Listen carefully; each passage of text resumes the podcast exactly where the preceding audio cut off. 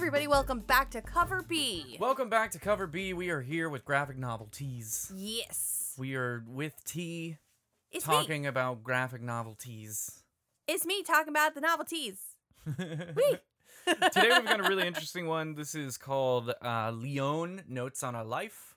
Uh, it is written by uh, Carmine Di Giandomenico and Francesco Colafella, and they also have the art credit, so I guess they both took part in the art as well. So it was created by those two folks. Um, and apologies if I butchered the names. Uh, Leon focuses on a gentleman uh, who is referred to as Leone, which I suppose is lion in Italian. Yes. Might be Leone. I don't know. I don't know Italian. That's true. Um, but he is a big, burly, intense looking dude. Uh, the book opens with him leaving his sweetheart in New York as he goes to play in a New Year's Eve jazz competition. Um, he is a trumpet player. He gets on stage, kind of just meditates for a while, and then lets out like a very short and sweet melody from his his horn that enraptures everybody. And in the midst of the beautiful note that he lets out, this beautiful blues that he unleashes upon the world, we get a look at his past, present, and future of his entire life. So he puts his whole passion, his whole soul into that. And that's where we see who this man really is. He, as a kid, he had a fairly traumatic experience where he actually participated in saving someone from drowning. Um, he then, at some point, joined the Italian military, came back home to find out that while he was away, uh, his mother had died, and his father is an absolute jerk, and no one told him that his mom had died. Reconnects with his like childhood sweetheart. He also has a cousin, I think, named Orso, who is one of his best friends. Uh, reconnects with his sweetheart, but then finds his way off to America, the shining, gilded streets of America to make some money does some civil work, starts building skyscrapers, eventually gets called back to Italy to fight in World War One. Uh, at some point, returns to New York before deciding in 1940 that he's going to uh, return to Italy for good after New Year's. He says goodbye to his sweetheart, does said jazz thing, and then we get to see a little glimpse into the future as he and his family. Uh, what they're up to during the events of World War II, wherein one of his sons gets drafted to the front. We don't see that son anymore after that, so I'm only assuming it didn't go well. Um, and then he and his family also participate in sheltering people from Nazis, and there's a lot of chaos and war related trauma that happens there. Uh, the whole thing is opened with kind of a forward that reflects on jazz and the growth of jazz and the blues as well as the growth of Italian communities in places like New York and Chicago. Um, and then the whole thing closes with a letter from Leon's granddaughter. Real or not, I'm not sure. Uh, this claims to be based on a true story, but you know, based on a true story can be uh, kind of wide. Um, but it seems pretty legit. It seems like at least the creators knew somebody who had this experience. But it closes with a letter from Leon's granddaughter to Leon uh, after he had passed, um, kind of a posthumous letter thanking him for these very sweet moments that she remembers uh, from her early life. And we actually do see the granddaughter in the book. There's like a random flash in the middle of the book from like 1961 of. Uh, I'm taking it. It's from Leon's POV looking at his granddaughter on the beach, and he's holding a newspaper talking about uh, Russian astronauts and stuff. But it's a beautiful book. It's really really cool. Uh, it's told out of order, you know, non chronologically, uh, and it's just a really neat, very musical experience. T, what were your thoughts? I really, really enjoyed this book. Um, to be fair, I did find that parts of it were kind of hard to follow because it being non chronological and the art style changes from kind of Mhm. spot to spot. So the story wasn't always 100% cohesive to me, but it didn't affect the quality of the book. Um, it was so beautiful. I thought the art was so fantastic and so evocative and emotional. And it Mhm. felt really like it was just dripping with heart and soul. Um, and I thought that was really really cool. And you know, not everything. It, this is one of those graphic novels where they don't tell you everything. Uh, things are implied. Images are used to kind of create metaphors and implications and things like that. And I I like that. I don't necessarily think every graphic novel has to be very explicit about what's happening from start to finish and how it happened and the structure of everything. When you're telling, especially in a story like this where you're telling someone's life story, they don't remember everything exactly as it was. You Mm. remember how you felt. You remember the th- flashes of images. You remember um, smells and the way you felt and the way things, w- you know, weird nuances and like flashes of color. And so I think what's cool about this book is that it does a good job of kind of harnessing the experience of having memories and going through your life Mhm. and the and the way that you imagine and think about your life looking back on it. Yeah. Um and I think that's really really cool Mm. because there are like weird questions about dates and times and there's certain things that kind of give you um references to timelines because you know he works on the Woolworth building so we can look up when that was being constructed and he mentions King Kong so we can find out when that came out. And so there's like specific points that can help you with a timeline, but from by and large it's just sort of like a rush of color and experience the way you would experience it as someone who's you know later days looking Yeah. back at your whole it's, life Yeah, exactly. It's it's paced really interestingly because like you know, since this is this is all supposed to take place in the matter of just like seconds of Yeah. him tooting out a tune on his trumpet. yeah And um you know, so we see things kind of happen in flashes and happen at different pacing. And you know, we only really get the one experience from his childhood because as you get older, memories from childhood become harder to reach yeah. And you know obviously the very like specific very intense moment from his childhood is something that sticks out to him very very clearly.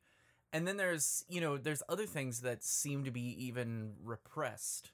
Like you know we were talking about you know i mentioned that we don't see his son again after he gets sent to the front line. There's no it would very much be a traumatic if if his son died in war and he got the news about it that would be a traumatic experience that would stick with him. But Yeah. we don't see that here. It's repressed. It's kept down. Just like you know him going to world war one is like one page. Yeah. The whole war his whole experience of the war is one page and then it abruptly cuts to a very photo real shot of him you know rocketing out of bed in a nightmare. And you know it's because those sorts of memories would be very repressed. Like he wouldn't Yeah. hold on to those. He would try to avoid those same with you know there's some some vagity in like at one point he has two kids probably in like the 1930s you know but we're pretty sure that he went to america in like the 1910s you know and fought in world war one and stuff. So like when did he have these kids? There must have been a time when he was back at back in italy. Yeah. But we don't see that time and we don't see him leaving and it might be because it's very sour for him. It's very like not a great memory to have Right. you know what i mean? Um there may have been other times that he bounced back to italy too. Like he may have not spent the whole you know from like 1908 to 1940 in america. There may have been other times that he bounced back but it could be that just the memory of those is so foggy and worn down by the fact that he has to go back to america to make more money that it may just be that you know he's repressing those he's holding those back And I love the instances where you have these big, bright splash pages. For instance, the one you mentioned where he's looking at his granddaughter on the beach, because it's such an inconsequential kind of moment in time mm-hmm. to be just looking at your granddaughter on the beach. Like it's not like something happened. It's not like it was in a you know some sort of big moment. But we do as people have these weird instances in our lives where like nothing particularly important happened, but you can see that instance so very clearly. And I love that that splash page is there because it kind of Mhm. gives that that illusion of like you remember this time period. You don't remember why. You don't know why this is important. It doesn't necessarily have any importance, but this sticks out in your mind and it just does because the mind is weird. yeah yeah it's cool and it's you know it's fascinating because in, like amidst the whole thing, like everything's happening very fast. A lot of these memories happen very very fast. But his memory of first arriving in New York and like getting work and those first few months and years at New York is very slowly paced. Yeah. Like it's very slow in its pacing. Everything else is very rapid, and then this is kind of very slow. And again, it just goes to it's a really cool interpretation of how memory works, especially if you're sat down in a moment of passion, in a moment of transition, and you're told to just like remember everything you can. There would be memories that feel a lot longer and a lot more like fleshed out in detail whether through the amount of struggle that you went through or just the amount of change, the amount of difference, um, as opposed to ones that really just feel like sudden flashes of images, Yeah. sudden flashes of like specific moments. Um, it's cool, and you know I like the gaps. I I appreciate the gaps. This is supposed to be a jazz book. It's him playing jazz, and these are the things that he's playing. These are his notes are being painted in these memories. And jazz in and of itself is very interpretive. It's very the listener gets as much out of jazz as the player does. You know the player puts themselves into it and what they want in it but then the listener gets a lot out of it. Uh, and that's here in this book. There's those gaps and the repressed things and the moments that we don't see and that leaves a lot of interpretation for the reader to decide kind of like what maybe happened what maybe went there like we even have he has a relationship with a woman in new york. You know he's making money to go support his family back home. And he eventually goes back and joins up with his family and leaves her in new york. But we don't know what the nature of that is. You know Yeah. what i mean? We don't have much detail aside from seeing her in the beginning and the end and then flashes of her in the middle but we don't really see them. He didn't dedicate time in his memory to that relationship budding or blooming or growing or anything like that so or we existing at all, really. don't know the nature of that, um, which is interesting and interpretive, and I like that. You know, I dig that. I think it matches the jazz motif really, really well. Me too. I also really liked the kind of use of color or not color. Mhm. Um, because some pieces are like very vibrant and more fleshed out and there's by and large it's mostly just kind of black and white with instances of like variations of red. And then there's some parts where for instance like when he's trying to get work the color that's used is like this murky yellowy brown color. And it's like that would kind of color everything. It would it would it does kind of tint things you know what i mean and i think it's interesting the use of color and scarce color and what sticks out in your head as you have these memories and you know chris and i are both synesthesia people we we both have this like ability to relate color to different things. And so I feel like it's really interesting that there's like instances of color that's related to certain experiences in this and they're kind of tied together and I think that's just really really cool. Mm-hmm. And I, you know, on that note, I do think it's interesting. The only two parts of his life that are close to fully colored, you know, close to fully colored, and we get a wider range of color, are him coming home from the military and finding that his mother died and no one told him, and kind of reconnecting with his childhood sweetheart and reconnecting with Orso and, you know, seeing his father again. And then him being at home during World War II. Those are the only two parts in the book where it's like a similar color palette and it's basically fully colored. Yeah. Because when he's a kid, the people and some of the items are just wash of color, to just white with outlines. And the world around him is that murky yellow color. Yeah. When he's in New York, it's all just black and white, very harsh, very like rough lines. Um, when he's in New York playing, like the the real time color is everything's in purples. It's all very purple. It's all very gaudy It's super bright. and very bright. And uh, when he, there was another memory, but no, that's it. And uh, even the splash page with his like granddaughter is all in black and white. So like all his America moments are just like Except for her bow, which we learn in the letter letter later Mhm. is red, which coordinates with his tie. True, and the the America uh the America bits do have flashes of red, which I thought was interesting because it's you know, red is a very defined color Yeah. that would stand out. Very bold. Uh but yeah, it's it's It's just really cool. there's a lot to be gathered. There's a lot to be like dug through. There's uh, you can make a lot of your own inferences on things. And, we uh we're clearly English majoring the heck out of this book Yeah. because it just it tell it lends to it, you know? Mhm.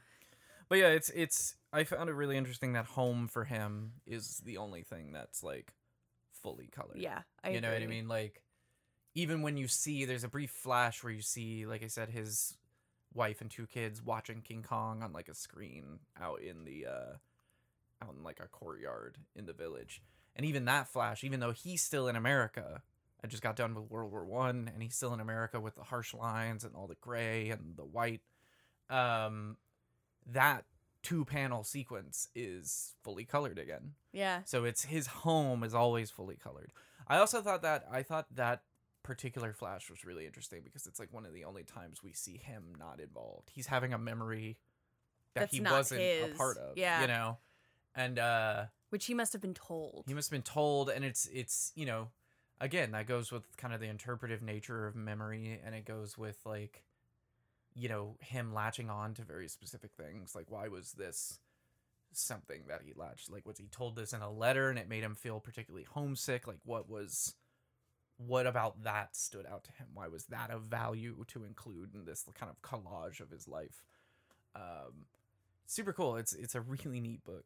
I love that that memory, the King Kong memory, like you said, because he's not involved in it. Because you know, you and I have been together for a really long time, and there are stories that you have told enough that I now can tell those same stories that had nothing to do with me, and to me, it's almost like I was there because I know them so well. So it's probably like that King Kong story. Something happened, one of the kids got scared or something, and it's a story that they tell over and over again. She has told so many times that now it's a part of him.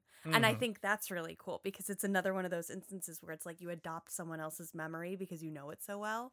And I totally have those. and Mhm. so it's just it's cool. It like you said, it's just a cool adaptation of memory.